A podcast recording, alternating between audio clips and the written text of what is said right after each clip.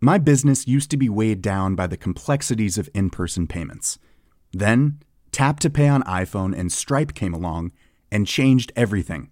With Tap to Pay on iPhone and Stripe, I streamlined my payment process effortlessly. Now I can accept in person, contactless payments right from my iPhone. No extra hardware required. What's truly remarkable is how I can cater to all of my customers' payment preferences.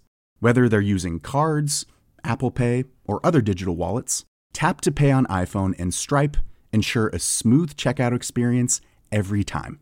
And it's not just me. Stripe helps businesses of all sizes, from local markets to global retailers, scale quickly and stay agile. To learn how Tap to Pay on iPhone and Stripe can help grow your revenue and reach, visit stripe.com slash tap iPhone. Hiring for your small business? If you're not looking for professionals on LinkedIn, you're looking in the wrong place. That's like looking for your car keys in a fish tank. LinkedIn helps you hire professionals you can't find anywhere else, even those who aren't actively searching for a new job but might be open to the perfect role. In a given month, over 70% of LinkedIn users don't even visit other leading job sites. So start looking in the right place. With LinkedIn, you can hire professionals like a professional. Post your free job on linkedin.com slash achieve today.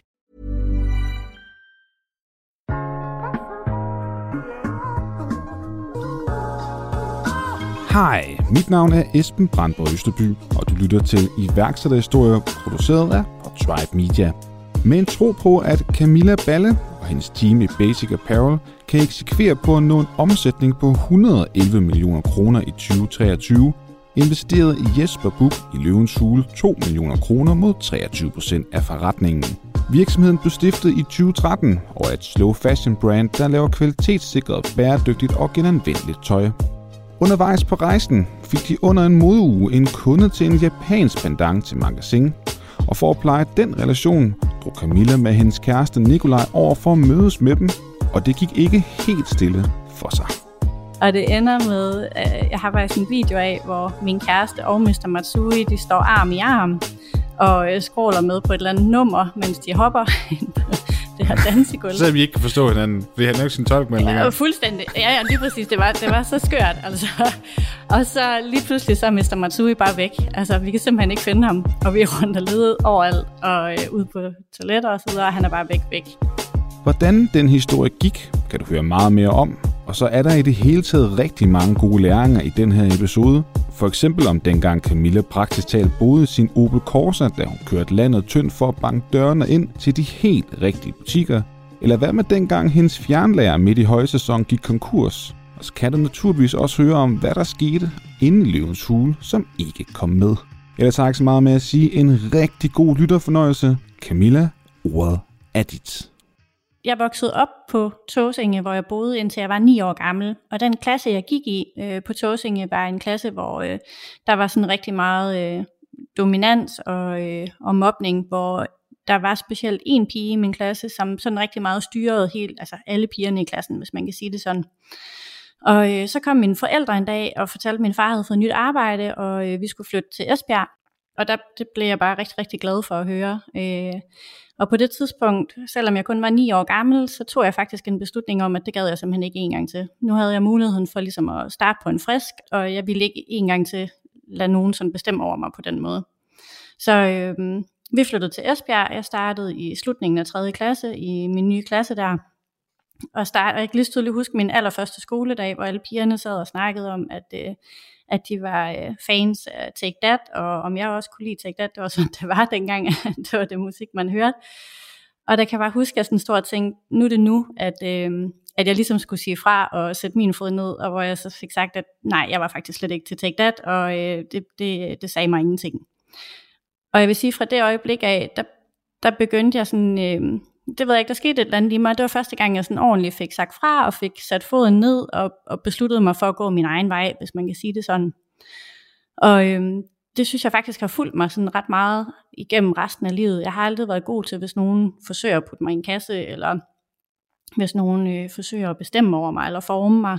Øhm, jeg er sådan en, der elsker at samarbejde og altså, få idéer og så videre, men, men hvis jeg decideret får besked på, at jeg skal gøre noget på denne her måde, og jeg ikke kan få lov selv at tage, hvad skal man sige, min tete på det, så, øh, så, så trives jeg ikke super godt med det. Jeg synes, det er så sejt, Camilla. det der med at sige fra, det er virkelig, virkelig vigtigt, og især taget betragtning af, at du altså kun har været 8-9 år gammel, da jeg altså så flytter til, til Esbjerg. Hvordan så øh, venindeflokken så, at, øh, at du sagde, nej, take that, det er sgu ikke lige, øh, det er ikke lige mig? Og det skabte faktisk en masse splid i klassen lige til en start. Øh, min, hende, der stadigvæk i, per dags dato er min bedste veninde, hun, øh, jeg tror, hun forelskede sig lidt i mig i det øjeblik. Jeg stod i min lille triggergummistøvler og øh, sådan noget øh, virkelig barnagtigt Disney-tøj, og resten af klassen havde noget meget mere voksen tøj på, og, øh, og var til take that, og jeg tror bare, hun, hun tænkte, hvad, hvad sker der med det her mærkelige barn? Og øh, ja, så vi begyndte at vi begyndte faktisk at lege sammen hver eneste dag efter det, og det, øh, det skabte noget splid til en start i klassen, fordi det var der nogle andre, der ikke var så vilde med og sådan noget, men, øh, ja. men øh, det endte faktisk med, at vi er flere fra den klasse i dag, der, der er bedste veninder i dag, han har sagt, der stadigvæk hænger sammen i dag og ses rigtig meget. Det er super fedt at, at have sådan nogle bekendtskaber, det kan jeg kun uh, selv skrive under på. Altså at man kender hinanden så godt, at man, ja, man ved virkelig, hvad, hvad ens svagheder og styrker er, ikke? Det giver bare noget helt andet. Ja. Og også det der med, at man kender hinandens forældre, altså man er kommet i hinandens barndomshjem, og sådan, nu bor vi faktisk stort set alle sammen i København i dag også, så vi flyttede nærmest på samme tid. Så noget, det er ja, jo sådan min, Nej, fedt. min anden familie, hvis man kan sige det sådan, ja, ja. og min base. Kan du så prøve sådan at beskrive sådan lidt, hvordan du tog den her oplevelse med? Jamen, du fik faktisk forklaret det meget godt før, øh, at, at det sådan ligesom har bredet sådan din, øh, din, ja, resten af dit liv egentlig, at du har været god til at sige fra, og ikke ligesom kan lide at blive sat i en boks. Er det så også det, der ligesom får dig til sådan i sidste ende at sige, ved hvad, nu skal jeg være iværksætter? Ja, kombineret med en, øh, med en fyreseddel, hvis man kan sige det sådan. Jeg Alright. arbejdede, øh, på det tidspunkt, da jeg kastede mig ud i det, der arbejdede jeg i en, øh, i en mindre startup virksomhed, hvor, øh, hvor jeg havde arbejdet i halvandet år, og øh, var blevet... Øh, var faktisk sådan nærmest blevet veninder med hende, øh, der ejede virksomheden, og havde jo på den måde været ekstremt tæt på hende i forhold til altså sådan en iværksætters rejse. Øh, jeg har aldrig haft et job, uden jeg har taget fuldt ud ejerskab på det. Jeg kan ikke, jeg kan ikke finde ud af at gøre noget halvt, så øh, på den rejse med hende følte jeg jo lidt, at at det var som at være på en rejse selv. Desværre så, øh, så ville skæbnen, at hun ikke havde økonomien til at kunne fortsætte med at have ansatte. Og jeg kan lige tydeligt huske, at øh, hende og jeg, vi sad en, øh, en dag i juli sammen, øh, det har så været i 2013, i, øh, i juli, hvor vi sidder sammen på øh, kanten ude i Nordhavn og græder sammen, fordi hun græder over øh, situationen, og, og øh, ja, hun er i en rigtig dårlig situation økonomisk, og jeg græder på hendes vejen, og, øh, og over at jeg har fået min første fyreseddel samtidig med. Øh, og så kan jeg huske, at vi bare sidder og kæderyger cigaretter hele den dag. Det var sådan, vi gjorde engang. Det gør jeg ikke længere. Men øh, hvor vi så bare sidder og snakker om, at ja, hvad der ligesom skal ske, og så videre. Og da, øh, da jeg kører hjem fra arbejde den dag, øh, som så ikke blev til så meget arbejde, der havde jeg det sådan lidt, jeg stod ved en skillevej, nu havde jeg selv øh, tænkt på at kaste mig ud i at starte selvstændig af flere omgange. Så jeg kunne ligesom enten vælge at gå i gang med at søge et nyt job og tage ejerskab og lægge alle de her timer og kræfter i det for nogle andre igen, eller øhm, kaste mig ud i det nu. Nu havde jeg ligesom ikke rigtig noget at miste. Og så gik jeg sådan i gang om aftenen, der kom hjem med sådan noget brainstorm på, hvordan og hvorledes jeg skulle komme videre derfra. Og jeg fik så øh, den idé, at, øh, at hende, altså min, min daværende øh, chef, hvis jeg jo øh, sad i en lidt træls situation økonomisk, så jeg tilbød hende faktisk, at hun kunne slippe for at betale for øh, min tre måneders opsigelse, øh, og så give mig en provision i stedet for, hvis hun havde lyst til at tegne en agentkontrakt med mig på hendes brand i de tre måneder. Og på den måde, så kunne jeg starte selvstændigt med et modeagentur, øh, hvor jeg så ligesom havde det første brand med i portefolien, og nogle kontakter, jeg havde aftaler med og kendte, altså kunder, jeg kendte i forvejen. Og øh, så bliver jeg så afholdt alle salgsudgifter osv., så, videre, så det, det blev billigere for hende på den måde. Det var sådan win-win for os begge, så det vil hun gerne. Og så er branchen så lille, som man, så noget, der rygtes ret hurtigt, så i løbet af 14 dage, der havde jeg så fem brains i min portfolio, og havde oprettet mit første CVR-nummer. Og der var tre uger til modemessen i København på det tidspunkt. Du skal lige prøve at lige forklare, hvad du mener med, med sådan en modeagentur. Altså, ja, det, sige, det. Ja, fordi betyder det så, at du sælger deres produkter ind til butikker, eller online yeah. butikker, eller hvordan foregår det? Ja, men det kan faktisk være begge dele. Det foregår sådan så, at, at det betyder egentlig, at jeg har en kontrakt med salgsrettighederne på de her produkter, hvor man så forhandler sig frem til en provision per salg, øh, man laver. Så typisk så tegner man en kontrakt på, at man har salgsrettighederne for hele Danmark, eller det kan også være for Sjælland, bare alt afhængig af, hvor, hvor ressourcekrævende et brand det er, og så, øhm, og så er man den, der, der varetager alt salg. Men du har ikke noget med logistikdelen at gøre, du har ikke noget med finansiering af noget at gøre, osv. Så det er udelukkende baseret på salget. Okay. Og så har du så finansiering på salgsudgifterne. Det giver god mening. Jeg ved, det foregår også sådan lidt på, på samme måde i nogle andre brancher også. At man ja. har sådan noget, ja, at man har det på den måde der, ikke? Nå, men hvad jo. så? Hvad, hvordan, hvad, hvad gør du så med det her? Du, du tager til, til, mode, til Fashion Week med, med fem brands og... Nej, men så sker der faktisk det, at øh, en bekendt meget langt ude i periferien, hun ringer til mig øh, og siger, at hun har hørt, at øh, jeg har startet det her agentur, og øh, hende og en, der hedder Thomas, de havde en idé om, øh, eller ja, de havde fået en idé om at starte et tøjmærke op, som skulle hedde Basic Apparel, og som var meget simpelt og basic, om det var noget, jeg kunne tænke mig at kigge på. Og det siger jeg så ja til, det lød super interessant. Det, jeg har altid været en, øh, en pige, der brænder mest for, øh, for altså, min stil er, som Basic Apparel er, han har sagt, så, så det, var, det var jeg virkelig tændt på at få lov at se. Og vi sætter et møde op, og øhm, bliver så øh, enige om at prøve at give det et skud. Det er helt nyt, der er ikke oprettet et selskab, der er ikke noget. Det eneste, der er, det er, at der er 40 bøjler med, øh, med nogle styles på. Ja, og vi går så i gang med at få kontaktet messen, der melder udsolgt. Der er ikke flere stande tilbage, men indvilliger til sidst i at lave en stand til os, der ender med at betyde, at vi faktisk er så heldige at stå midt i døren til modemessen. Og så må det jo ligesom, hvad skal man sige, brist eller bære. Så jeg tager øh, på messe med det her brand, øh, Basic Apparel, og jeg har så booket en masse kunder ind, både på det, altså fra dem, jeg kendte i forvejen, og så på at vise de andre brands, jeg nu havde med her. Og øh, da messen den er slut, der, øh, der har vi 26 kunder på. Altså det, det bliver virkelig taget godt imod. Og øh, efterfølgende, efter messen, starter jeg så min bil op og øh, kører, bogstaveligt talt, lander rige rundt i bilen, bor også i bilen nogle gange, øh, for at få åbnet døre. Og øh, jeg kan lige så tydeligt huske øh, faktisk vores allerførste kunde, vi får på efter messen. Altså min første kunde, som er sådan hardcore kold canvas, hvis man kan sige det sådan. Det er sådan en øh, gråværsdag, øh, hvor jeg har været op virkelig tidligt, og det er i Haderslev. Jeg øh, parkerer bilen sådan om bag gågaden, og øh, går først en tur op ad gågaden for ligesom at udse mig, hvilken butik jeg synes, der passer bedst til, øh, til Basic Apparel og de andre brands, jeg nu har med. Og øh, finder så den her lille perle af en butik, hvor jeg, som øh, bare er et rigtig, rigtig godt match, specielt til Basic Apparel.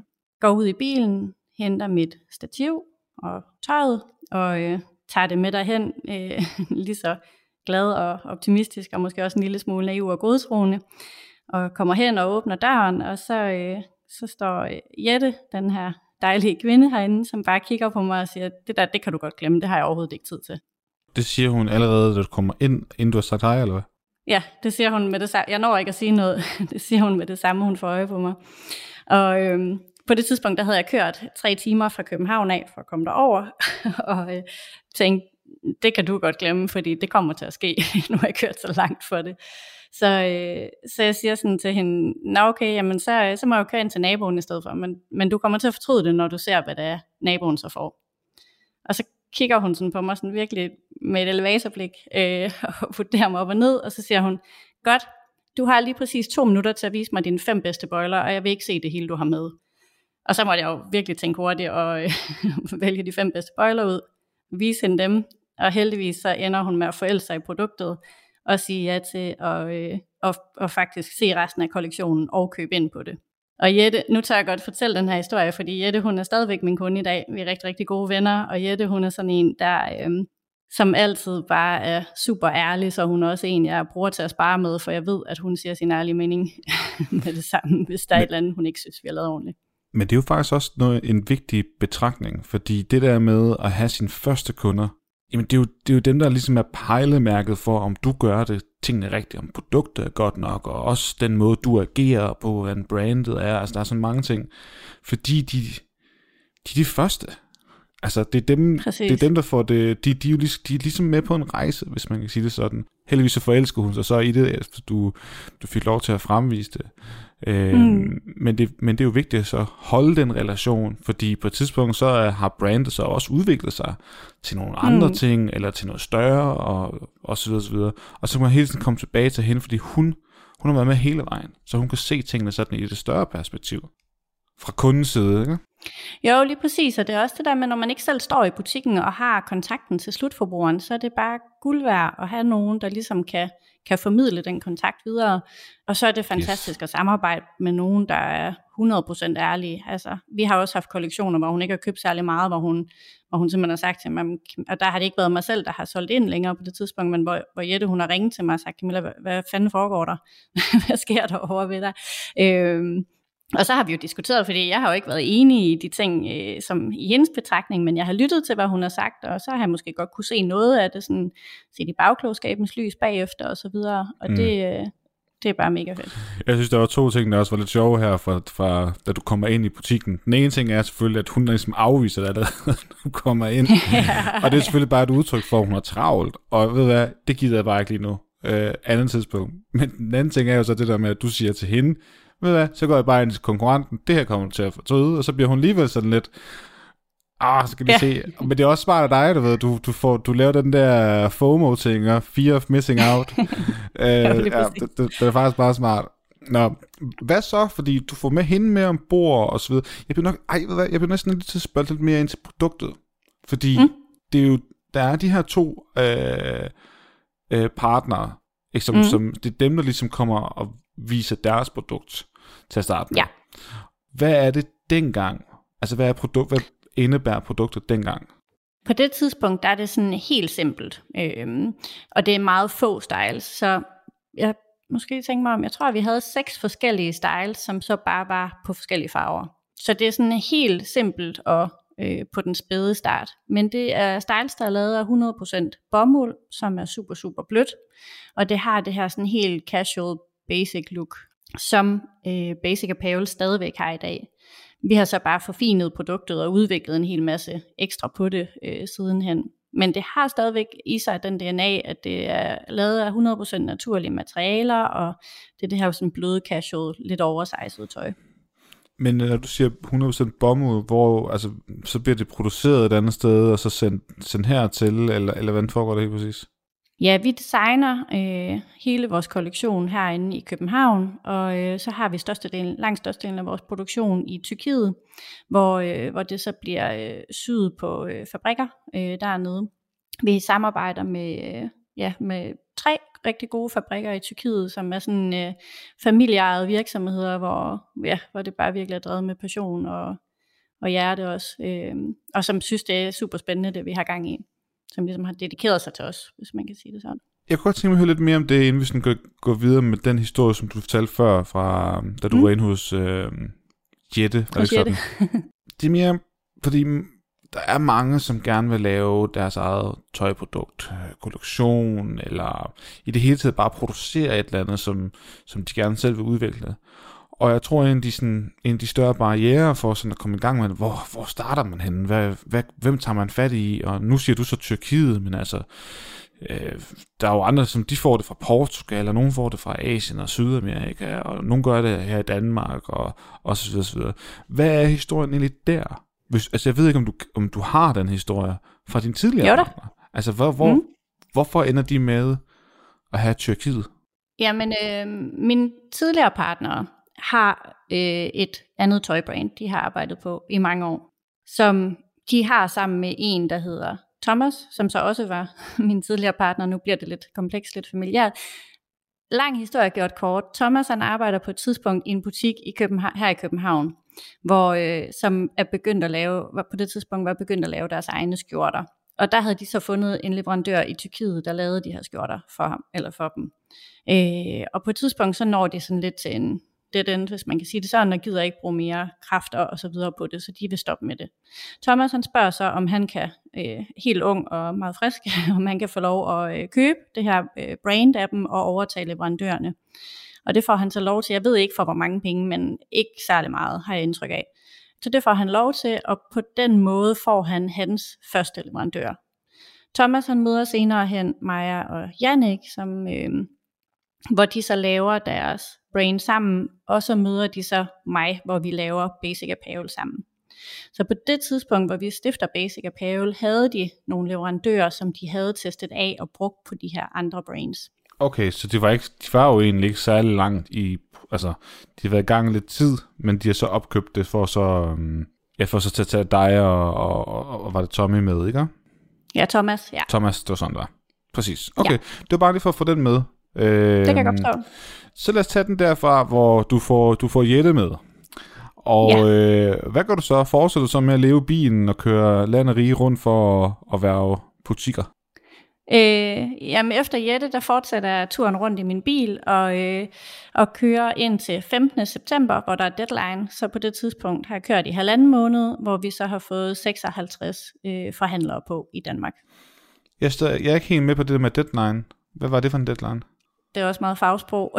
det er fordi, at øh, hvad skal man sige, man, man har en kollektion, man sælger ind ad gangen, og når, så har man ligesom en deadline på, hvornår du ikke må sælge mere på den, fordi så er du nødt til at ligge ordrene for at få den i produktion, for at være sikker på, at du kan nå at levere produkterne til den tid, der er aftalt med butikkerne. Så derfor så har man ligesom sådan en skæringsdato for, hvornår du ikke må sælge mere på de produkter. Okay, så fint. Det er lige også imponerende. 56 forhandlere på halvanden måned. Ja, det, er ret det godt gik gået. virkelig stærkt. Det, ja. det minder mig sådan lidt om, når man har set øh, tv, sådan noget, du ved, øh, ja, hvad var der sådan corona-indslag med øh, fra 365 dage til succes, eller sådan noget, tror jeg nok det var, på TV2, ja. hvor Jesper Buch, han sådan siger til nogle unge gutter, som, eller en, en, en ung mand og, og hans far, som sælger var det puder og dyne, og så laver de sådan en map, sådan et Danmarkskort, hvor du ved, med, ja. ja, på den måde der. Det synes det, og ja, det er jo faktisk total salgsstil og kick-ass, altså det, det, det, det er sgu godt. Det er rigtig, rigtig godt. Ja, men det gik, øh, det gik rigtig, rigtig godt, og jeg har faktisk også et andet eksempel på en, øh, ja, jo længere tid, øh, der går jo flere butikker, der siger ja, jo mere blod på tanden får man også for. Altså jo mere selvtillid kommer du også med, når du kører rundt med produktet.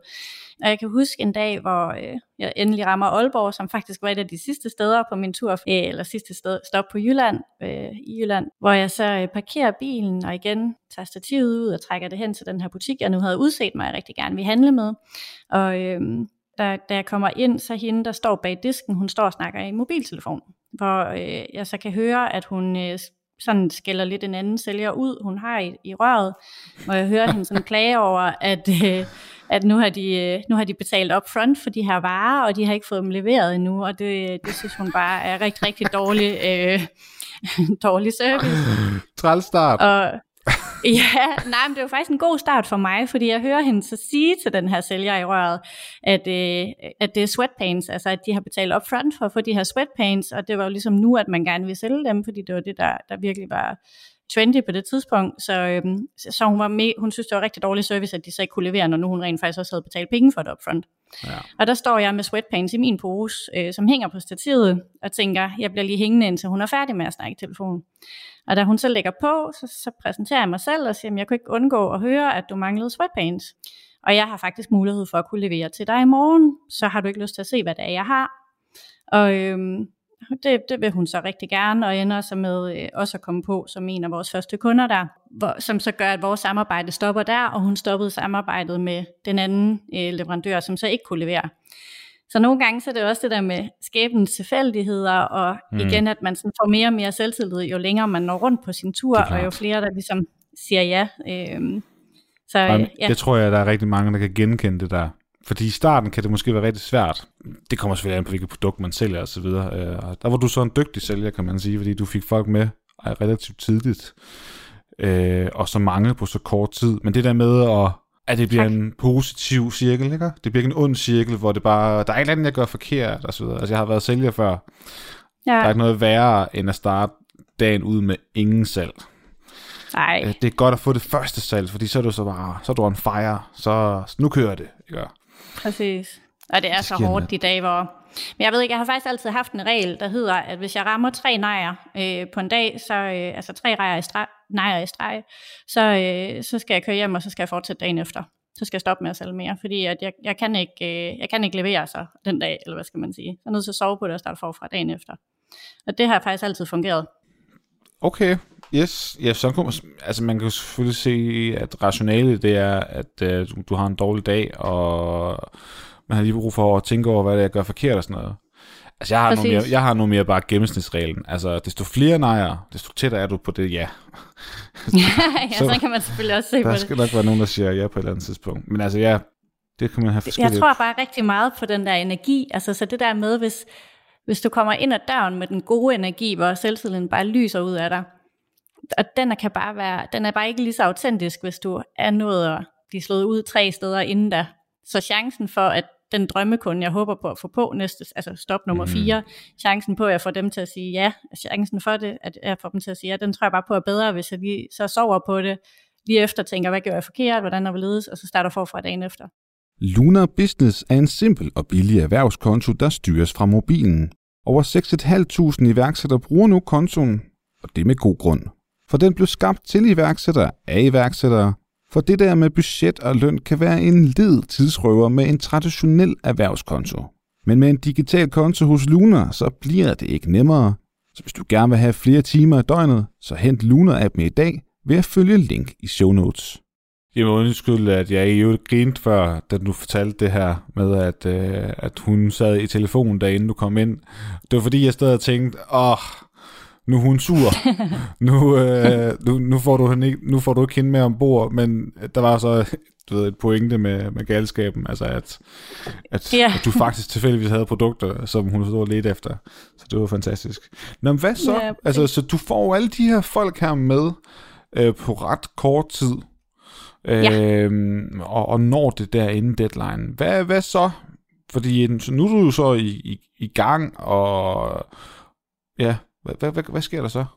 Jamen, så, så sker der det, da vi når deadline og har fået så mange kunder på, så øh, bliver øh, Thomas, Maja, Jannik og jeg enige om at, øh, at stifte et selskab i fællesskab, øh, der hedder Basic Apparel, eller det hedder så House of Cotton, men som ejer Basic Apparel, og hvor vi så har øh, 20% hver, og der er en mere med, der ejer det, derfor det bliver til 20% Øh, men hvor vi så har 20% hver. Og, øh, det forstår, så, men så skal I være fem jo. Det er vi også, ja, det er fordi jeg glemte en, øh, som ikke var aktiv i det, det derfor. Øh, men øh, der var en mere med, der hed Jytte. Så Thomas, Jannik, Maja, Jytte og jeg stifter det her selskab sammen, og, øh, og bliver så enige om, at det er Maja og jeg, der er de, den aktive del i det. Øh, så jeg står for salg og marketing og, øh, og udvikling af produkter i samarbejde med Maja, som sådan står for produktionsdelen og designdelen. Og så den første store udfordring, vi sådan løber ind i, det er, at hverken mig eller jeg er uddannede designere eller konstruktører. Så det er sådan meget klippeklister måde, så vi kommer i mål med det på. Øh, fordi ingen af os kan tegne eller sætte mål på osv. osv. Øh, så det er sådan meget tæt samarbejde med vores leverandører og rigtig meget over FaceTime-videoer og så videre øh, frem og tilbage. Og nu havde vi jo nået at få så mange øh, kunder på, og stod jo og skulle levere alt det her. Øh, plus vi havde faktisk fået en stor kunde på i Japan også, som vi fik på på messen. Isetan, som er øh, Tokyos svar på magasin, som øh, vi fandt ud af krævede virkelig meget håndtering, og vi havde slet ikke systemerne til det, eller øh, hvad skal man sige, vi var slet ikke gearet til at, at kunne håndtere øh, en kunde som dem. Det skabte sikkert en hel masse bøvl, ikke sandt? Jamen er du sindssyg. det, det betød øh, virkelig, virkelig, virkelig mange timers arbejde, og virkelig mange forsøg på at sætte ting i systemer, i diverse Excel-ark, og med lommeregner fremme, og, amen, og det første, altså det første lange stykke tid, skrev vi også ordre i hånden, og så videre, fordi vi jo bare startede helt fra, fra bunden af, uden noget økonomi overhovedet i det, ikke? Altså set i bagspejl, synes jeg, det er vildt, det kunne lade sig gøre, men det kunne det jo. men, men når man så sidder med et setup i dag, hvor der både er designer og konstruktører, og øh, alting kører over IT og så videre, så, så er det helt skørt at tænke tilbage på.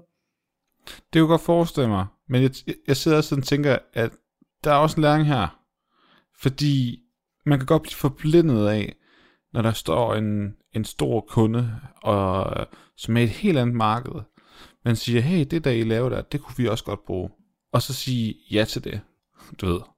For man ja. tænker, stor mulighed, Japan, wow, og det er også modeland, og så videre, og så videre, ikke? Men, Præcis. Men var det det værd, ikke? Kunne I have brugt tiden bedre, hvis I havde droppet hende der og sagt, det er vi ikke klar til? Ja, men jeg vil så sige, at vi ikke har været oplevelsen for uden. Øhm, men altså, der sker jo det netop, fordi det er så stor en organisation, så begynder de at... Øhm, og for eksempel, jeg kan huske, de sendte en mail på et tidspunkt, som er sådan, øh, hvor de beder, spørger efter en LC, eller de, de siger, at de vil gerne oprette en LC sammen med os, og jeg aner ikke, hvad de snakker om. Og jeg sidder sådan og tænker, jeg prøver sådan at google mig frem til LC og så videre, og jeg kan simpelthen ikke finde ud af, hvad det, hvad det er, de mener med det. Men jeg vil heller ikke rigtig være bekendt at spørge dem, og jeg, min far, han er bankmand, og jeg spørger ham, og han er sådan lidt, du ved, kan det være et letter of credit, de tænker på? Øh, Nå, ja, det er nok det, som de mener. Og så fat i vores bank, og sådan, kan vi få oprettet det og det, og så videre. Det, altså, jeg tror, at den sag alene, den endte med at tage næsten en uge, før jeg var færdig med at få udfyldt alle de papirer og få oprettet det, for ligesom bare at forstå, at, at det er jo den her sådan, øh, altså et brev, man ligesom opretter, der gør, at man er garanteret at få pengene, og de er garanteret at få produkterne, hvilket jo giver super god mening, når det er nogen på den anden side af jorden, man handler med. Vi havde bare aldrig stået i sådan en situation før, så vi anede ikke, hvad det drejede sig om. Nej. Øhm, så kom det næste bagefter, at øh, alle størrelser, de havde købt, de skulle ændres til japanske størrelser, så vi skulle have syet nogle helt andre størrelser i nakken på det. Og øh, de vil gerne ændre målene på det hele. Okay. Og det kunne vi ja, præcis. Det ville de, så de vil gerne køre med deres egne målskemaer. Og igen, nu var vi jo ikke, det var ikke sådan, at vi selv sad og havde øh, hele det her setup in-house. Øh, vores målskemaer lå ude ved leverandørerne på det tidspunkt. Altså, det tog os bare 100 år, en sommer vil jeg sige. Og da vi endelig lykkedes med at få leveret varerne ud til dem, og, og vi fik også betaling og så videre, der var ikke noget der. Men set i bagspejl, i forhold til hvor mange timer vi brugte på det, så har vi ikke tjent en krone på det overhovedet. Men det var et sjovt eventyr. Jeg kan godt forstå lidt det der med, at man ikke altid vil være de der ting der for uden. Jeg har også selv prøvet et par ting undervejs, hvor de er dumme, ikke? Altså, og, det, og man tænker, i bagspejlet skulle man jo nok ikke have gjort det. Men for rejsen og for de erfaringer, du har gjort der, har de jo, du sidder og griner lidt af det, ja. du ikke? Og man, ja, og man sådan, ja, men, men jeg lærte jo noget. Altså, jeg, jeg lærte, at, at det skal jeg have styr på til en anden gang. Og jeg, jeg, nu fandt jeg ud af, hvad LT betød, og så videre, så videre. Øh, Præcis. Så det endte faktisk også med min kæreste og jeg, vi tog ud og besøgte dem, øh, fordi de endte med at købe os i flere sæsoner, hvilket var vildt nok faktisk, igen set i bagspejl. Og der var så mange ting, jeg ikke sådan over, altså du ved, det gav ikke mening, hvorfor de ville lave, den måde de ville lave størrelserne på, gav overhovedet ikke mening, øh, for eksempel. Men det ender med, at min kæreste og jeg rejser til Tokyo og besøger dem, og, øh, og ligesom øh, ser øh, afdelingen, hvor Basic Apparel hænger i, og og så videre. Og så da vi står der, så går det faktisk op for os, at vi er blevet placeret i deres plus size afdeling. og det var så derfor, at, at størrelserne skulle ændres.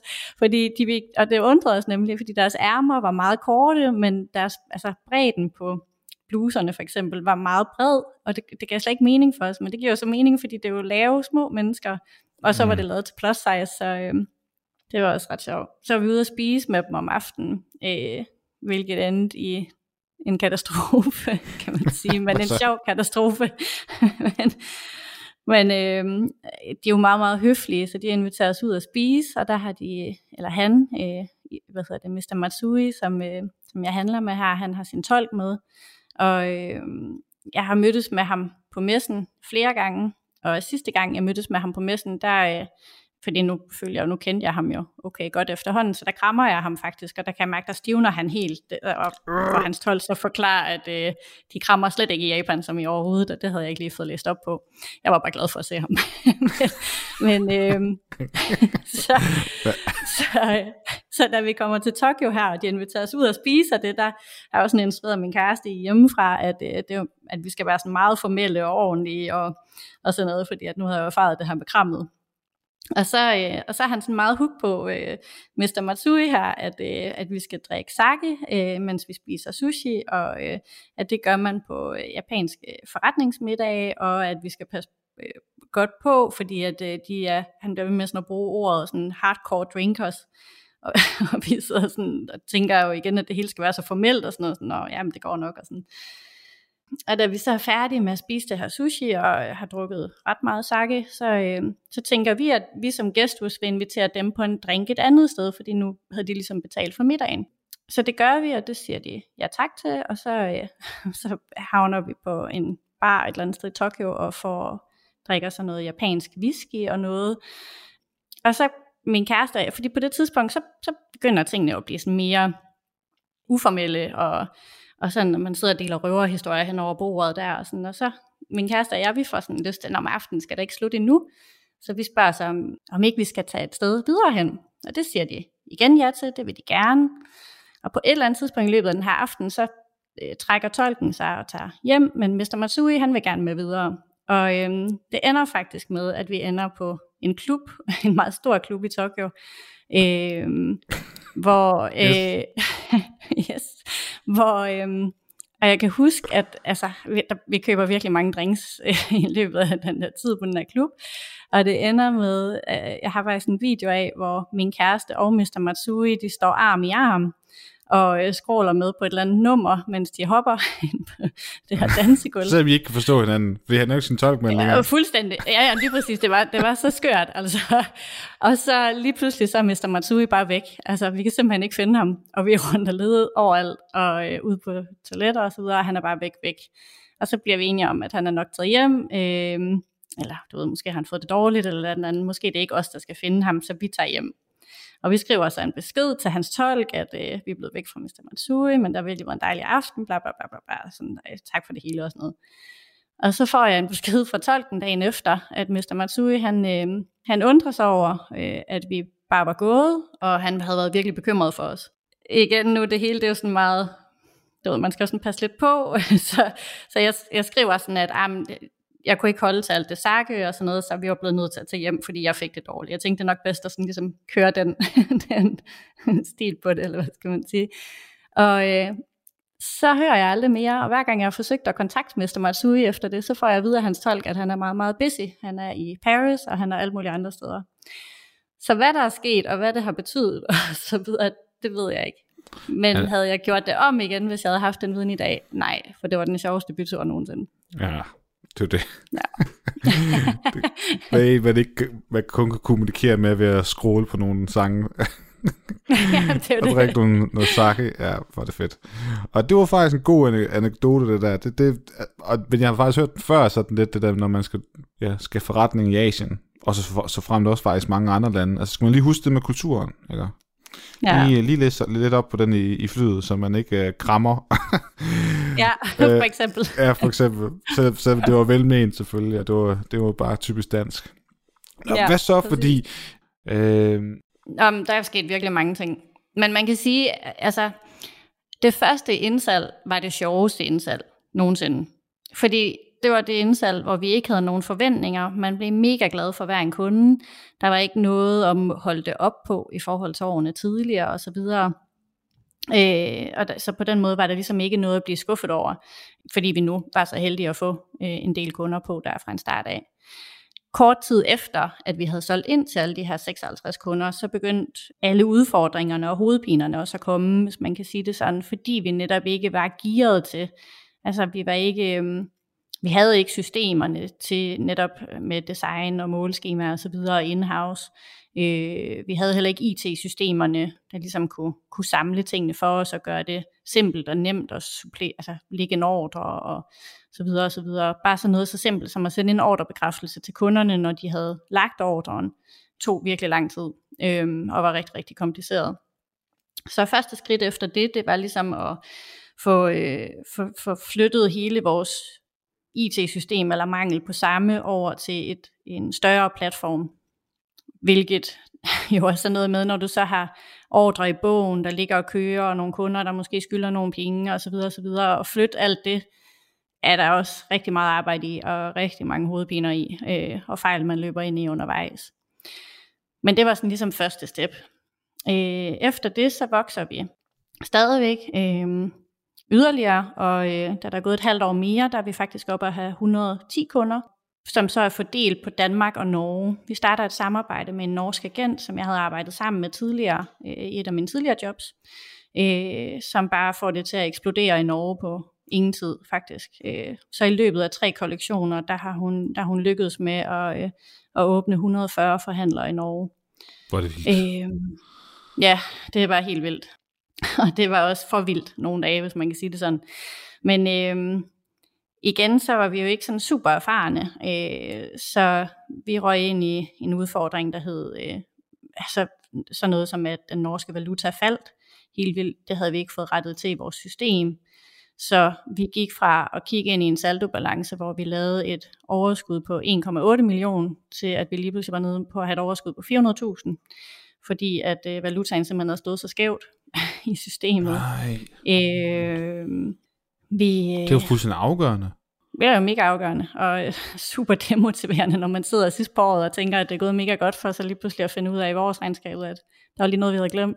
Vi lavede stadigvæk plus, så, så det var okay, men, øh, men det, var, det var da en streg i regningen, må man sige. Ja. Øh, også fordi det betød jo igen, at vi havde solgt en hel masse tøj uden egentlig som sådan, og tjene alverden på det. Og hun havde fået provision ud fra den forkerte valuta også, så det vil sige reelt set havde hun fået en højere provision, end hun skulle have haft. Kunne man så hente penge tilbage der også? Nej, Nej, det var ligesom tabt. Det gør, fordi Den var ligesom tabt, hvis man vil bevare den gode relation ja. i Ja. hvert fald. Øh, hun er jo også en lille selvstændig Ja. virksomhed, så, øh, så den var svær. Det, vi valgte slet ikke at gøre noget ved det, og så ligesom bare få det rettet til sæsonen efter. Så, øh, så nåede vi også et punkt, hvor, øh, hvor vi ligesom voksede ud af vores lager. Vi havde vores eget lager til en start, hvor vi selv pakkede, og hvor min partner også, andre brains, de lå på også, øh, og vi på den måde kunne dele som, om de folk, der var og sådan noget. Men vi nåede et punkt, hvor vi voksede ud af det lager og flyttede på et fjernlager, som, øh, ja, først så landede vi på et fjernlager i Haslev, som, øh, hvor vi så fik bygget en integration mellem vores IT-system og deres system, øh, lagersystem, for at de to systemer ligesom skulle kunne snakke sammen. Og alt, hvad der kunne gå galt i den integration, gik simpelthen fuldstændig galt. Øh, og den, den havde også kostet mange penge at få bygget, mange penge for os på det tidspunkt i hvert fald, hvor øh, det vi lige pludselig erfarer, øh, det er, at vi havde fået vores største sending hjem på det tidspunkt nogensinde, som var 34.000 stykker tøj, som alt sammen var solgt og skulle sendes ud til vores forhandlere, øh, hvor en stor del af ordrene lå i Norge, og det var rigtig, rigtig dyrt at sende til Norge, og bøvlede med 12 også, og så videre. Det er et helt kapitel for sig selv, Norges 12. Men øh, fjernlader går simpelthen i gang med at pakke, og lige pludselig så ringer de og siger, men nu er der ikke flere varer, men der er stadigvæk ordre.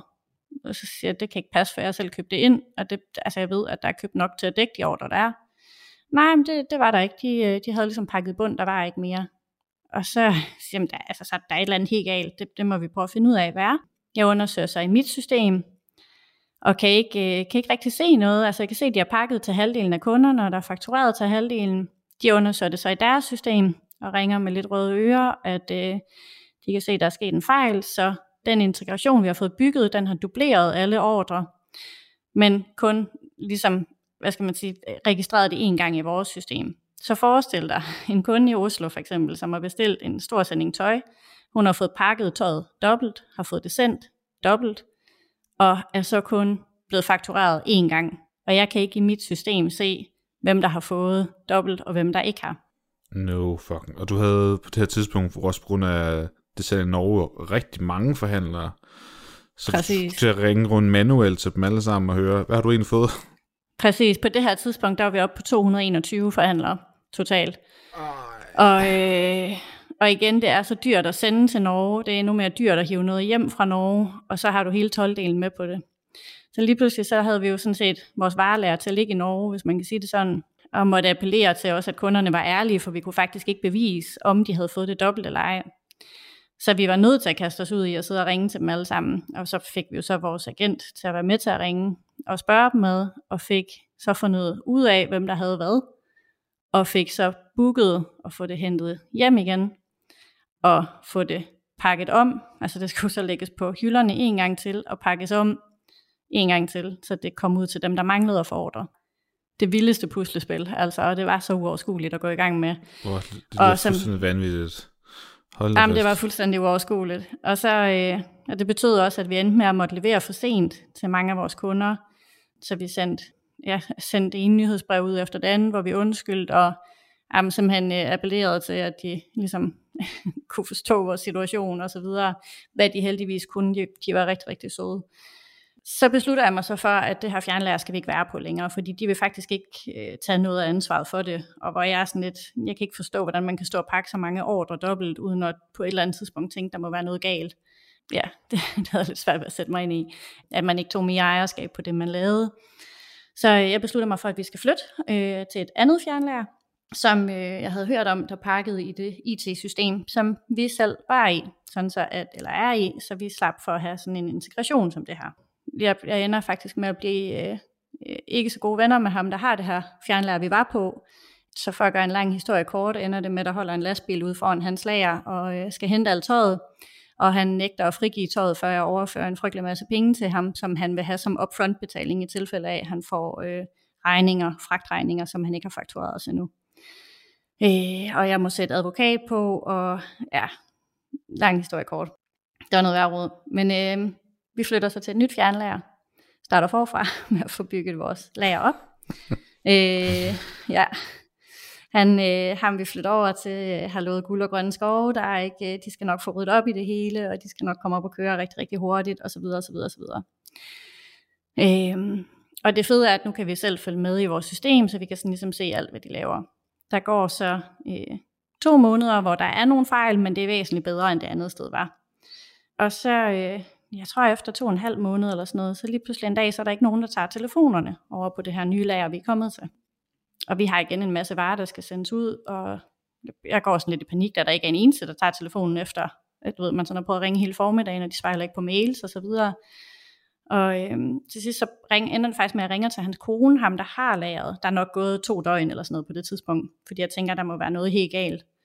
Og øh, hun tager så telefonen og bryder grædende sammen og undskylder mange gange. Hun var medejer, så jeg havde mødt hende derude. Men øh, hun undskylder mange gange og fortæller, at øh, ham, der har lavet, han øh, er simpelthen gået under jorden. Han er forsvundet og har efterladt sig et brev. Så de har sendt alle medarbejdere hjem og sat alt ind på at lede efter ham. Og, og hun frygter, at det ender med, at de bliver erklæret konkurs. Øh, fordi at der er en masse regnskaber, der så ikke har været styr på, har hun fundet ud af. Og, øh, så ikke nok med, at du ja. har været i gang med, ja, det, det var så det tredje lærer, nu skulle du faktisk finde det fjerde lærer. Au, au. Ja, fuldstændig. På det her tidspunkt, der sidder jeg højgravid i København med min datter, og øh, tænker bare, at vi kan ikke byde vores kunder det her en gang til. Vi har lige været det igennem. Øh, det, det, må, det må bare ikke ske det her. Altså, det var så uoverskueligt. jeg tænkte, det må bare ikke ske det her. Hun, øh, konen, hun, hun øh, ringer så til mig dagen efter og fortæller, at øh, de har fundet ham øh, i god behold, heldigvis. Øh, men at de kommer til at blive erklæret konkurs om fredagen. Jeg kan huske, det om torsdagen, hun ringer til mig om morgenen, og hun så siger, at de bliver erklæret konkurs dagen efter. Klokken 12 kommer der kurator på, fordi hun ved godt, hun har været med til at love skuldergrønne skove og kendt godt vores situation, så hun vil øh, øh, sige, til os, sige det til os nu, så vi havde muligheden for at nå at hente vores varer. Så øh, vi smed bogstaveligt talt, hvad vi havde i hænderne, og øh, kørte, øh, jeg sad i København og ledte efter lokaler i IKAST, der lå tæt på det her lager, og fandt nogen, uden at være derovre og se dem, eller noget som helst, fik flyttet forsikringer og alting. Min kollega, hun lejede en bil, det var så en pige, vi havde ansat på det tidspunkt, lejede, øh, lejede et lig faktisk og kørte derover og startede på at flytte det og fik booket fragtfolk, der kunne komme og pakke og flytte, og vi fik så booket mange af deres, altså fjernladers ansatte, som jo var sendt hjem, fik vi fat i og fik ansat på timekontrakter til at hjælpe os med at booke. Og igen en lang historie gjort kort, det ender med, at vi øh, når at få det hele flyttet til et lager, der ligger sådan 50 meter ned ad vejen fra, hvor vores hvor fjernlaget her det lå. Vildt nok. Her er en annonce fra vores kunde. E-Box har udviklet selvbetjeningsuniverset E-Box Plus, som er designet til at gøre livet lettere for E-Box 4,7 millioner app-brugere. Startups og virksomheder i især fintech-miljøet, som arbejder med følsom persondata, vil især passe godt ind i e-box Plus-universet. Hvis du vil se, hvordan jeres service vil tage sig ud i e-box Plus, kan du gratis oprette en bruger i testmiljøet Sandbox. Hvis du er interesseret i at høre mere, så følg link i show notes. Når man oplever sådan nogle ting her, kan man jo samtidig stille sig spørgsmålet om, øh, er det nu det værd? Altså, mm. man kan have sine tvivlsspørgsmål undervejs, og, og det kan jo være meget skilsættende, også for hvor man så også ender. Hvad, øh, ja. hvad gjorde din dig og din partner der? Altså, har, I, har, I, har, har I siddet og snakket om, prøv lige at høre her, nu, nu har vi kæmpet med det her så lang tid, der er, der er stadig altså sådan helt grundlæggende fejl i ja, enten jeres frakløsninger, eller hvad hedder det, lærerløsninger osv.? Hmm. Altså på det tidspunkt, der havde vi faktisk haft et, et helt år, hvor der føltes som om vi bare var blevet ramt af sådan et helt år fuld af uheld. Så øh, den ene udfordring efter den anden rullede bare ind over os, og, øhm, og min partner nåede på det tidspunkt til et punkt, hvor de ligesom meldte ud og sagde, at de havde ikke lyst til at være med i det længere, i hvert fald ikke at være aktiv i det længere. Og øhm, jeg stod på det tidspunkt og var højgravid øh, med mit første barn, og hvor de jo også spurgte mig, hvad, hvad tænker du, har du lyst længere?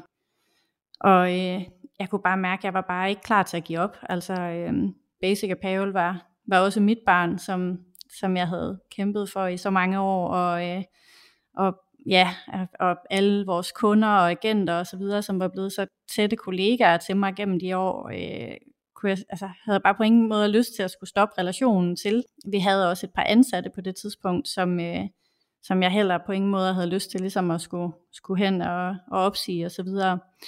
Jamen, øh, så sker der jo det, at jeg tager beslutningen om at købe min tidligere partner ud, og så er der en masse øh, formalier, der skal falde på plads. Først og fremmest så skal vi blive enige om en pris. Øh, derudover så skal jeg sørge for at have banken med mig, og, og få dem overbevist om at tro på mig, selvom at øh, jeg var mega højgravid med mit første barn. Øh, og så er der øh, advokater og revisorer og så videre, der skal med ind over. Så jeg vil sige, det var nogle rigtig hårde måneder, øh, de måneder der, øh, indtil at øh, alting ligesom var faldet sådan på plads. Øh, og vi endte faktisk med at sætte underskriften alle sammen, da min datter hun var 14 dage gammel. Øh, og lå helt nyfødt i hendes barnevogn. Og jeg husker lige så tydeligt, at vi sad til møde hjemme med mig i lejligheden rundt om bordet, og ligesom skulle øh, blive endelig enige om, om en pris. Øh, og ja, det var bare en sindssygt hård dag. Øh, det var virkelig, virkelig hårdt. Men øh, vi ender med at blive enige, sætte en underskrift, og så ligesom øh, tage den derfra, han har sagt. Så hed det, og det hedder det stadigvæk i min bog, øh, så hed det kapitel 2 øh, for Basic Apparel, som ligesom var en ny start, ny strategi øh, og så videre, hvor min først og fremmest øh, første prioritet var at få ryddet op og få os professionaliseret og få sat ting i systemer. Så vi startede med at rykke alt design og produktion, altså øh, målskemaer og så videre, øh, in-house, øh, sådan så vi ligesom havde et helt bibliotek liggende, eller har et helt bibliotek liggende her i dag, det kostede selvfølgelig både nogle penge og nogle ressourcer at få ansat de rigtige mennesker og få dem lært op og så videre. Og så med et spædbarn på armen, det var, det var øh, mega, mega, mega hårdt, øh, men også sindssygt spændende og udfordrende, og virkelig, altså nogle dage, der nåede jeg også til et punkt, hvor jeg tænkte, nu kan jeg ikke mere. Og så kan man jo altid godt lidt alligevel, og så, det det. ja. Så, øh, men det må være hårdt også at skulle gå fra at være partner til at skulle være alene. Ja, ja men det var det også det var det også. Men altså, jeg vil sige, det er bare blevet sådan med tiden, at jeg havde taget mere og mere over på det, også fordi de havde det andet, så de var nødt til at bruge deres kræfter et andet sted også. Så i takt med Basic voksede, var det mere og mere mig, der stod for det. Så på den måde var der ikke så mange, altså der var ikke nogen nye opgaver, der var ikke nogen opgaver, jeg ikke kendte til. Det var mere det der med at stå alene med ansvaret, og så samtidig med at være, lige være blevet nybagt mor, øhm, og så skulle sikre sig hele tiden, at banken blev ved med at tro på mig så de ligesom var med på finansiering og så videre. Ja, og det lykkedes også. Du kørte videre selv. Og så er vi alligevel et par år fra, fra, fra løvens hule starter. Hvad sker der i den mellemperiode inden? Jamen, øh, så er det, vi ligesom øh, går all in på at få skabt noget struktur og få sat de rigtige systemer op og få øh, professionaliseret virksomheden den vej rundt, få lagt en klokkeklar strategi på, hvad er det, vi vil, hvor er det, vi vil hen, hvordan og hvorledes, helt ned til tone of voice, til altså, vores farveunivers osv. osv. Så den virkelig få skabt en brandidentitet, øh, øh, som ligesom skulle være strukturen hele vejen igennem. Og da, vi ligesom, da det ligesom altså det er jo et stykke arbejde, der tager rigtig lang tid, også bare sådan noget som at skrive en forretningsplan øh, og så videre, men da det ligesom først var gjort, der var det sådan helt tydeligt for mig, hvor er det, vi skal hen, hvad er det, vi skal, øh, og så videre, og det var det også for det hold, jeg så undervejs sådan ligesom har fået samlet. Og så sker der det, at vi, vi faktisk øh, vokser rigtig fint øh, endnu mere. Og så kom corona. øh, man kan sige, februar måned sidste år, nu er det jo, ja, nu passer det med, det er snart et år siden, der havde jeg faktisk ramt sådan lidt en mur, hvor jeg var sådan lidt, hvad skal der ske nu? Der skal ske et eller andet andet end bare det sædvanlige. Og, og jeg tror, jeg havde sådan fået overbooket mig selv, både privat og på arbejde, så jeg havde bare ikke et eneste hul i min kalender, hverken nogen weekender eller hverdag eller noget. Så jeg tror bare, jeg var kørt sådan lidt træt. Og så kom corona, og så blev alt slettet i kalenderen, og alle blev sådan ligesom sendt hjem og arbejde og så videre. Og så kunne jeg bare mærke, så fik jeg sådan virkelig meget energi tilbage igen, og lysten til, at nu skulle der virkelig ske noget. Og så fik jeg ideen til at tilmelde os løvens hule. Men ideen til, altså, det er jo fordi, man har siddet og set det i tv og så videre, men var det nødvendigt? Altså, jeg havde arbejdet på en forretningsplan, altså skrevet en forretningsplan øh, et halvt år op til, og jeg havde også gået øh, til nogle forskellige coachforløb øh, i forhold til sådan sparring og videreudvikling af virksomheden, og netop det her med at tage den til next step. Øh, og jeg havde besluttet mig for, at jeg gerne ville ud og søge en investor, mm. både for at få noget mere kapital ind til at kunne videreudvikle på Basic Apparel, men også i forhold til øh, at få nogle kompetencer ind, inden for det digitale, øh, fordi der er ingen tvivl om, at det er bare en ny verden, vi er vågnet op til. Jeg er rigtig dygtig til at, at se, hvad for noget tøj, der kan sælge, og jeg er rigtig god til, til B2B-butikkerne, men jeg er virkelig ikke særlig god til det digitale. Øh, og det, det oplevede jeg også, inden vi gik i gang her. Jeg kunne du heller ikke finde ud af din... altså, sorry to say. Det havde vi et problem med, men jeg håber... så, men så har du din fortsat andet sted, ikke? Og det er jo også vigtigt. Ja, præcis. ja, præcis. Så jo, det stod ret klart for mig, at jeg måtte hellere få mig en partner, der kunne finde ud af det digitale. Mm. Øhm, så havde du allerede peget på en, inden du gik ind, eller hvad? Både ja og nej. Det havde jeg, jeg havde en, men jeg havde egentlig tænkt en anden, end hvad vi endte med at gøre. Jeg havde tænkt, inden vi gik ind, øh, havde tænkt, at vi, øh, at vi gerne ville gå med Mia eller Jakob. Øh, det var vi sådan blevet lidt enige om på holdet, fordi vi synes, de passede fint til brandet og så videre, i forhold til sådan deres personlige brand. Og da vi så står derinde på scenen, så kan jeg bare mærke, at jeg har en meget bedre kemi med Jesper, og jeg kunne mærke, at han virkelig brændte for det, vi lavede, og rigtig, rigtig gerne ville det. Så det endte faktisk med at lynhurtigt på scenen tog en anden beslutning, og kigge med ham i stedet for. Har Jesper hørt den før? Fra mig af, eller hvad tænker ja. du? Præcis. det er jeg faktisk i tvivl om, om jeg er helt at dele med ham endnu, men så finder han ud af det nu. ja, det gør han. Det gør han sgu nok. men altså, han ændrer nok lidt koldning alligevel, så det er jo, den er jo gået, hen, gået igennem, kan man sige. Hvad var det, der egentlig også skete derinde? Fordi du får 2 millioner fra Jesper. Ja. Hvilket også er den største investering, han nogensinde har lagt i uh, Løvens historie. Det er, jo, det, er jo, det er jo vildt. Men jeg ved også, at der skete nogle andre ting derinde, som ikke kom med på tv. Hvad var det, det var? Jamen, øhm, der sker det, at øh, vi står om bag scenen, og øh, hjertet banker, og øh, endeligt så får vi det her tegn til, at vi må gå ind, og øh, så skal man åbne den her famøse dør, som, øh, som man jo ser på fjernsyn, og gå ned ad den her frygtelig lange trappe. Den føles i hvert fald frygtelig lang, når man går på den, og øh, ned og stille sig på sit kryds, og så levere øh, pitchen. Og vi var alle sammen rigtig bange for at falde ned ad trappen. Øh, så da vi først når ned for enden af trappen og får fastgående under fødderne, så, så tænker man sådan lidt, det er en milepæl i sig selv, det er dejligt. Så hen og levere pitchen, den gik ligesom jeg drømte om, så du ved, jeg tænker, så, så der styr på det, nu kan vi godt læne os lidt mere tilbage. Og så kommer der en lydmand op, der simpelthen siger, jeg er virkelig ked af det, men I er nødt til at tage det hele om igen forfra, fordi der er noget med lyden. Og så siger han til mig, at øh, jeg er nødt til at tage min halskæde af. Og min halskæde, det er min lykkehalskæde. Jeg er en lille smule overtroisk.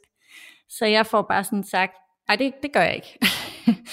og så siger han, så kommer vi til at tage den om mange gange, det er du altså nødt til. Så det ender med, at jeg må tage min halskæde af, øh, og så bliver vi faktisk guidet ud igen, om bag scenen, en gang til. Skal stå og vente en gang til på at få lov at gå ind, gå ned ad trappen, levere nøjagtigt samme pitch en gang til, og lade som om vi aldrig har mødt hinanden før, og så løverne. Det var det var virkelig angstprovokerende. Ja. Øhm, og da vi står der anden gang, så kommer jeg sådan til at tænke på, mens at jeg siger pitchen, at nu kan de jo faktisk høre, hvis det er, jeg kommer til at sige en fejl. Fordi nu har de jo hørt den en gang. Og da jeg tænker det, så, begynder, så kan jeg mærke mit hjerte, det begynder at banke sådan ekstra hårdt. Og så når jeg sådan tænker, mm. jeg håber ikke det også går i mikrofonen, så vi skal tage det om. Men øh, det gjorde det heldigvis ikke. Og det gik Ej, det heldigvis godt. fint anden gang også. Ja, Og du fik jo reelle investeringer. Tillykke med det. Hvad så efterfølgende? tusind tak. For så, så kommer due diligence, og nu skulle du så arbejde pludselig med en, som du ikke havde, havde, havde haft som første valg. Nej, nu skal jeg nok være med at køre mere i det. øh, ja, ja, det, er jo- det er jo super fedt. 2 millioner for Søren. Det er, det er sejt taget i betragtning af, at du på et tidspunkt også selv kun ejede 20 procent jo. Og så, ja. Ja. ja, ej, hvor er det sejt. Nå, men hvad, hvad, hvad, hvordan har det så været her efterfølgende? Hele processen, det blev optaget i august, og, og det er jo alligevel snart et halvt Ja. år siden. Jamen det har været, vi har haft sindssygt travlt. Øh, Det første vi gjorde, det var at øh, få, øh, jamen allerførst så, øh, så, så, når Jesper han investerer, så investerer han på vegne af noget, der hedder Gorilla Capital, hvor, øh, hvor han sidder sammen med, med fire andre personer, øh, som man så får med som en bonus med ham, hvis man kan sige det sådan. Hvem er det er nu, det er? Det er, ja, det er Mathias øh, fra... Mathias fra GoMore og øhm, Christian fra Autobottler og Henrik, som er tidligere, øh, Jespers tidligere partner fra Just Eat, og Leif, som øh, har været CFO i alle mulige store virksomheder. Yes. Øhm, så det er jo sådan lidt en bonus, at man har dem at kunne trække på os. Så Meget allerførst så startede med, at jeg skulle... Ja, det må man sige. Virkelig. Og søde mennesker også. Virkelig behagelige mennesker at arbejde med. Øhm, så allerførst så startede faktisk med, at jeg skulle hjem øh, i, til Jesper og møde dem en aften. Og øh, ligesom introducere mig selv, og øh, brandet faktisk nærmest lave pitchen en gang til. øh, og, så, øh, og så gik vi sådan i gang med at snakke lidt strategi og så videre. Derefter så øh, gik vi i gang med at få øh, lavet, øh, vi gik all in på at få lavet ny hjemmeside, som øh, det er virkelig et stort arbejde, specielt når man har så mange produkter, som vi har. Så øh, dagene op til, at det blev vist, har vi virkelig knoklet for at øh, få alting øh, testet og rettet igennem, og øh, så videre og så videre. Øh, så har vi også fået et nyt marketingsbureau på, som øh, var nogen Jesper kendt og anbefalede, som virkelig har gjort det godt indtil videre. Og øh, ja, hvad er der mere sket? Lagt en strategi for, hvad der skal ske fremadrettet. Hvad er planen egentlig? Altså, fordi nu har du fået 2 millioner Ja. kroner. Skal der ansættes nogle flere folk, og skulle I til at ud og, og tage Japan nu? Eller, eller, eller hvad, der, hvad bliver det? Ja, altså vi starter med, strategien er at starte med det danske marked, og ligesom øhm, virkelig få det infiltreret fra bunden af. Og så bagefter, så, øh, så tager vi udland. Og øh, vi skal faktisk have et nyt strategimøde her den 11. februar, hvor, øh, hvor vi ligesom lægger, hvad skal man sige, en ny plan. Nu er alle de første ting, vi havde øh, sat i værk, ligesom ved at være færdige. Så nu er det sådan ligesom på tide at, øh, at tage, lægge en plan videre derfra. Det er klart. Øhm, så har vi også lavet en aftale med Vækstfonden, for ligesom at have øh, endnu mere kapital til at kunne, øh, kunne øh, nå de mål, vi har sat os. Og det er jo alligevel vildt, fordi det er noget med, at hvis, fordi Jesper og Gorilla Startup er nok certificeret business angels derinde, det vil sige, at så kan Mhm. I få op til tre eller fire gange så meget, som de har lagt hos Ja. Vækstfonden. Så det er jo faktisk ja. en ret betydelig investering, så det er jo ikke kun 2 millioner, men det er så 6 eller 8 millioner, ikke? Ja, men vi har så faktisk valgt kun at gå med 2 millioner, fordi du, Okay. man skal også betale andre af det, og det Ah, det er der er ingen grund til At tage mere end højst der er ingen grund nødvendigt. at mere, end man skal bruge. Nej, Nej. Det er rigtigt. så, øh, så vi har faktisk valgt at få et matchlån, hvor de matcher det, som øh, investorerne er kommet med. 4 millioner kroner, sådan mand. Er det ikke lidt vildt at tænke på os? Jo, jeg tror faktisk ikke helt, det er gået op for mig nu. Jeg tror, øh, jeg sidder stadigvæk og køber ind, som jeg gjorde i gamle dage, hvor jeg sidder sådan og regner efter. Ja. det skal man jo også. Men du ved, jeg, øh, Jesper han bliver ved med at sige hver gang, at jeg sender et indkøb til ham, så siger han, du skal fordoble det. Og så siger jeg, nej, ikke nu. Vi skal lige, vi skal lige se.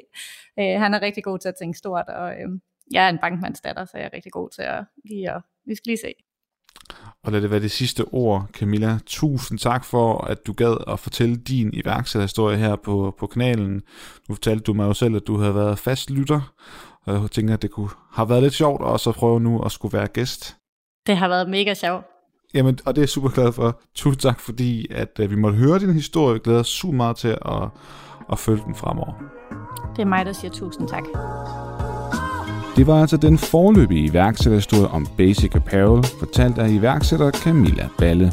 Hvis du desuden gerne vil høre flere iværksætterhistorier om deltagere fra Løvens Hule, så kan du på din foretrukne podcastplatform finde over 30 andre episoder på iværksætterhistorier. Ellers har jeg ikke så meget mere at sige end tak fordi du lyttede med. Kan du have en rigtig god entreprenant dag til høres ved. Hej.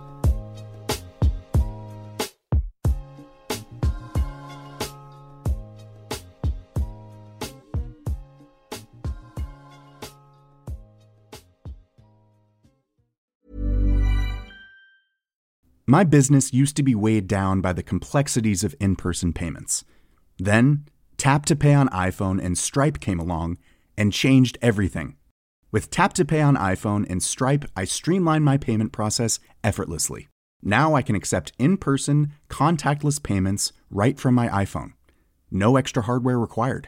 What's truly remarkable is how I can cater to all of my customers' payment preferences.